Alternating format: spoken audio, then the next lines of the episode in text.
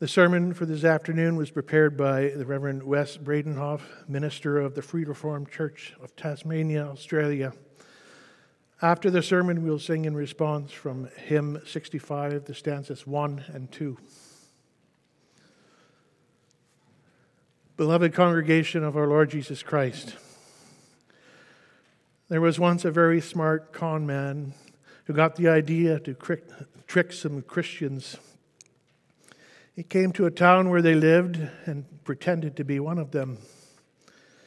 In fact, he was so good at pretending to be a Christian that this group decided that he had to become their pastor. Things were a little disorganized among these Christians. He gave them the impression that he really knew the Bible and he could speak quite well. He didn't believe a word of it, but that didn't matter. It didn't matter to him because, as their new pastor, he was being supported by them and quite generously.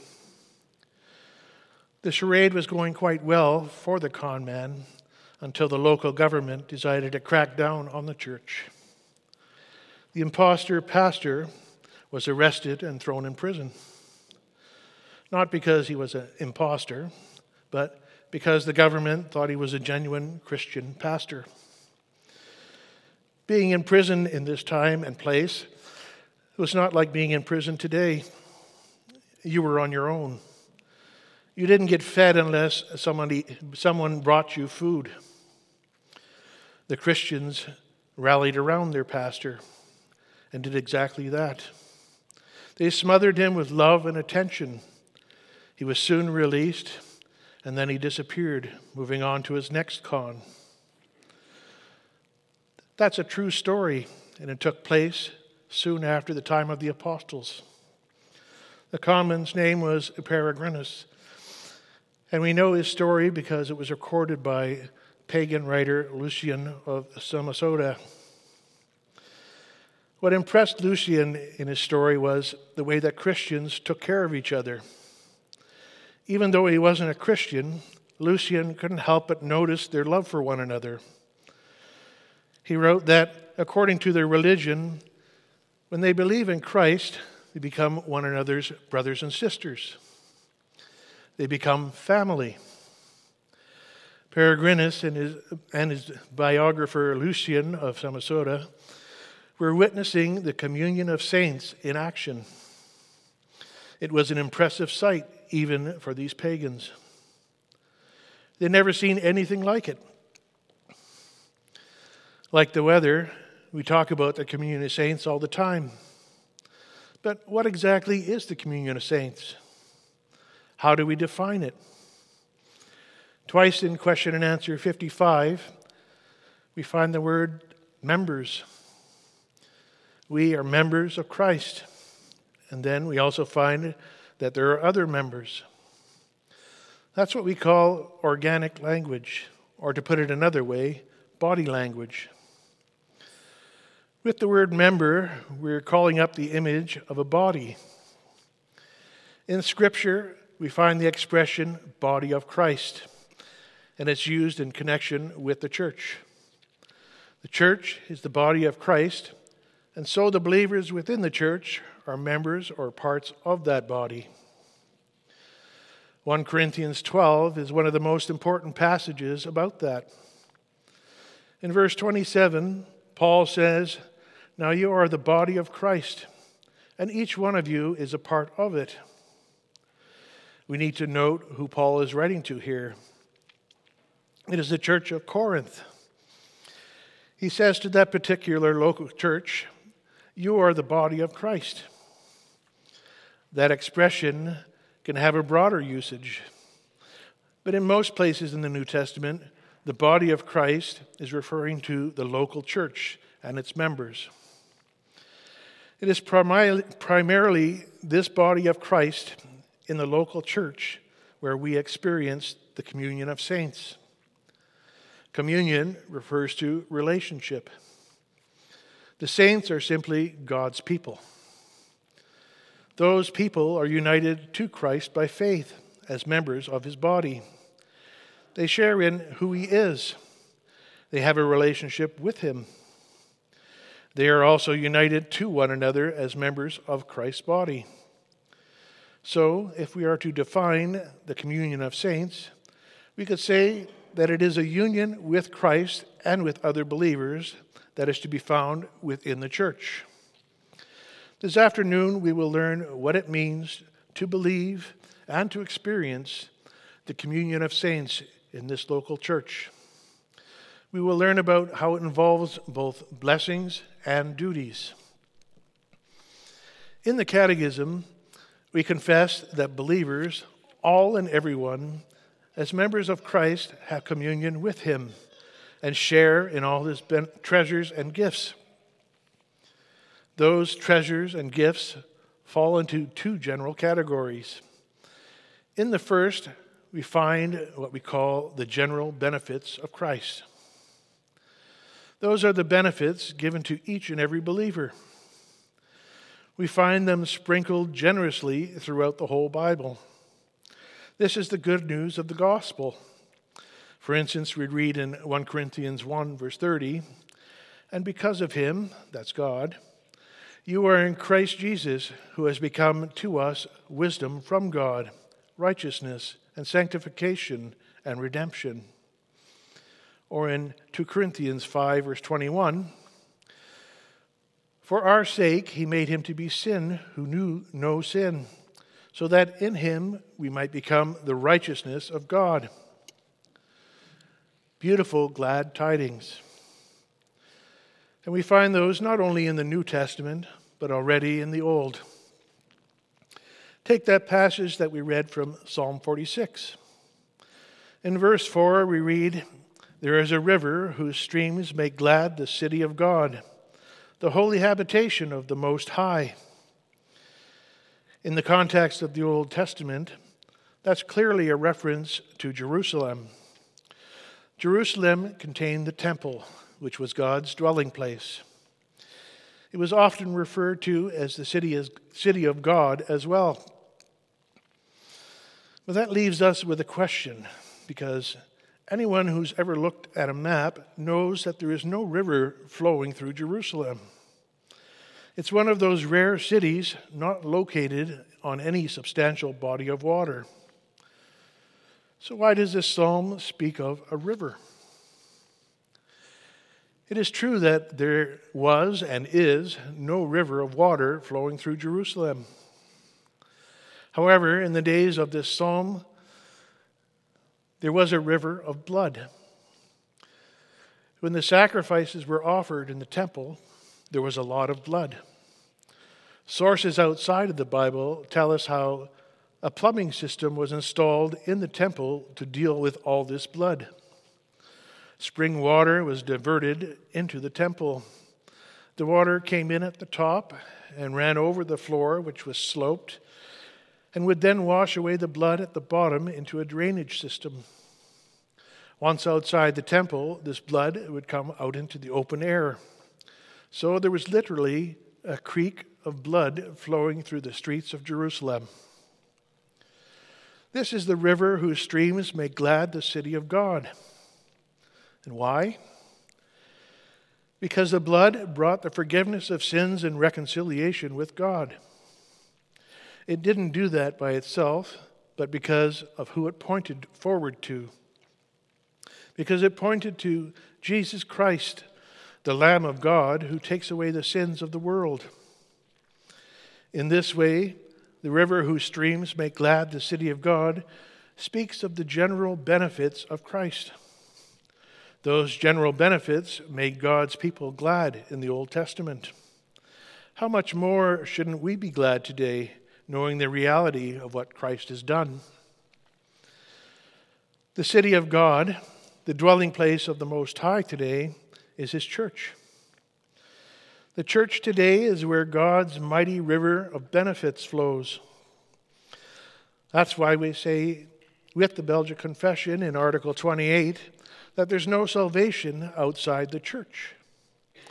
This is where we normally share in all the treasures and gifts of Christ, beginning with the general benefits that all believers share equally. Let us never forget or take it for granted that when we believe in Christ, we are united to him. And because we are united to him, we receive every single promise that is given in connection with him. That's why the Catechism speaks of treasures. When you receive a treasure, that means you're rich. And the gospel has made us so rich, far richer than we can grasp or imagine with Christ our Savior. And as if general benefits were not enough, we are also recipients of special benefits and gifts. These gifts are the special abilities to express, celebrate, and display Christ. These gifts are the special abilities to communicate Christ in a way that builds up the faith of your fellow believers. These gifts are also special abilities God uses to enlarge the church. There are several New Testament passages which speak directly about these special gifts, sometimes what we call spiritual gifts, because they come to us through the Holy Spirit. Romans 12 is just one such passage. When we come to Romans 12, the first thing we need to do is remember the context. The structure of Romans is the same as that of the Heidelberg Catechism: guilt, grace, gratitude, or you could also say sin, salvation, service. The authors of the Catechism deliberately followed the pattern of Paul in Romans and elsewhere. Chapter 12 of Romans begins the section about thankfulness. We know that from the first verse. Paul says, "I appeal to you, therefore, brothers, by the mercies of God, to present your bodies as a living sacrifice, holy and acceptable to God, which is your spiritual worship." God's mercy is what the apostle has been writing about for the last few chapters. Praise is what the apostle had for his God of mercy at the end of chapter 11. And praise naturally leads to thanksgiving through an appropriate lifestyle. This is the offering of living sacrifices. We often think that Christ did away with sacrifices, and he did, except for one. The thank offering is still in place. The thank offering is ourselves. Our whole entire life is to be a thank offering for the mercies of God in Christ. In context of that thank offering, the Apostle Paul writes about gifts found within the body of Christ. He says that there are different sorts of gifts. One of them is prophesying. There is a sense that prophecy is no longer functions in the church today. We have a completed Bible. That completed Bible is sufficient for all God wants us to know. Because of the Bible, we no longer need people to give special messages from God. However, there is also a sense in which prophecy remains as a gift in the church. In the Bible, prophecy is more than just telling the future or passing on a message received directly from God. The first characteristic of prophecy is that it involves communicating the truth about God. In that sense, all of us are called to be prophets. As Christians, we are prophets who, in the words of the Catechism, confess his name. Another gift that Paul mentions is serving. Verse 7, helping others in various ways, especially in the practical and hands-on way. Some in the church have more of a knack for that than others. Then there's teaching. Some of us enjoy teaching and are good at it. That's also a spiritual gift. So is exhorting or encouraging. Verse 8. There are people in the church who know just the right words to say at the right time. Those of us who have been on the receiving end of that know what a gift that is, and we can be thankful for those who have that gift. We can thank God because it comes from the Spirit of God. Then we have contributing to the needs of others. There are those among us who have a gift of seeing needs around them, and then not only seeing them, but also having the means at hand to help out. Leadership is another spiritual gift from Christ. There are believers who naturally fall into positions of leadership. People know that they can be trusted to steer things in the right way and get things done. Finally, Paul mentions the showing of mercy. This spiritual gift involves compassion and being able to put yourself in somebody else's shoes, to know what they're going through, and to respond in an appropriate way. Now, as we go through that list, perhaps our thoughts are going all over the place, not surprisingly. Some of us are reflecting on our own personal inventory of gifts. Which of those gifts do I have? Or maybe you're thinking about others in the church, thinking that we can sure be thankful that so-and-so has that gift. Both thoughts are natural. We need to remember that all of us are different. And with our differences in personality and temperament come different gifts from the Holy Spirit. But the important thing to remember is that all believers have gifts, even if they're not the ones mentioned in Romans 12. Romans 12 doesn't give a comprehensive list. But the Spirit gives each and every believer, we know from that passage, like Ephesians 4, verse 7,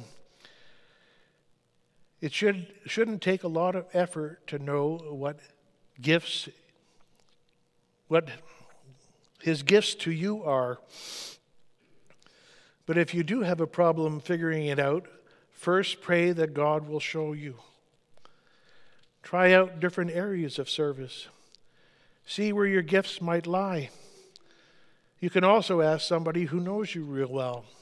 They should be able to help you to identify your spiritual gifts. When we know what our gifts are, we also have the duty to use them. The Catechism says it, and so does the Belgic Confession. That's clear from Romans 12 as well. The Holy Spirit says that if you have a gift for serving, then use it. If you have a gift for teaching, then teach, and so on. Moreover, this too is part and parcel of the Christian life of thankfulness. We could also think of the parable of the talents in Matthew 25.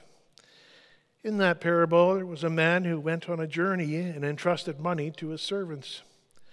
He did so with the expectation that they would use that money. There were three servants. Two of them did use the money. They put it to work and gained more. But one didn't, and when the master came back, he was angry with that one lazy servant. That servant was thrown into the darkness. Now, that parable speaks about money, but it's equally applicable to everything the Lord entrusts to us, including our spiritual gifts. We have the duty and calling to use and develop what God gives us. In our catechism, we confess that we are duty-bound to use our gifts readily and cheerfully. Those words call to mind 2 Corinthians 9, verse 7, and what God says about loving a cheerful giver. Now again, those words speak about the giving of money. But as we saw from Romans 12, that kind of giving is also a spiritual gift. All the gifts we have from the Spirit are meant to be used and to be used cheerfully. And what about readily? Well, here we can think about what Peter wrote in 1 Peter 4, verse 9. Show hospitality to one another without grumbling. And there, too, we can't rationalize it's not one of my gifts. We can't rationalize and say that, well, Peter was just talking about hospitality. So hospitality is not one of my gifts. One of my gifts is teaching. Sure, I do that with grumbling, but that's okay, because the Bible doesn't say anything against that. Sorry, that's a rationalization and a superficial one at that. All spiritual gifts are to be used cheerfully and readily, not just the ones where we have a direct command, such as with hospitality. I mentioned 1 Peter 4, verse 9. If we continue into 4, verse 10, we read these words. Each one should use whatever gift he has received to serve others. That speaks to the purpose for which we use our gifts. There's a threefold purpose, and 1 Peter 4, verse 10, gives the first two reasons.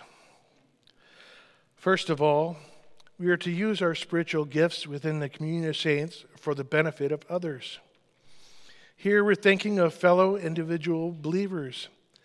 If we have a gift of encouragement, we think about so-and-so who's having a rough time right now, and we go to them and use our gift for them.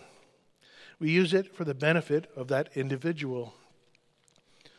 Second of all, we also use our spiritual gifts within the communion of saints for the benefit of others as a whole, as a corporate body. Here we are thinking of the church as a body. If we have a certain spiritual gift, we use it so that the body as a whole will be edified and built up.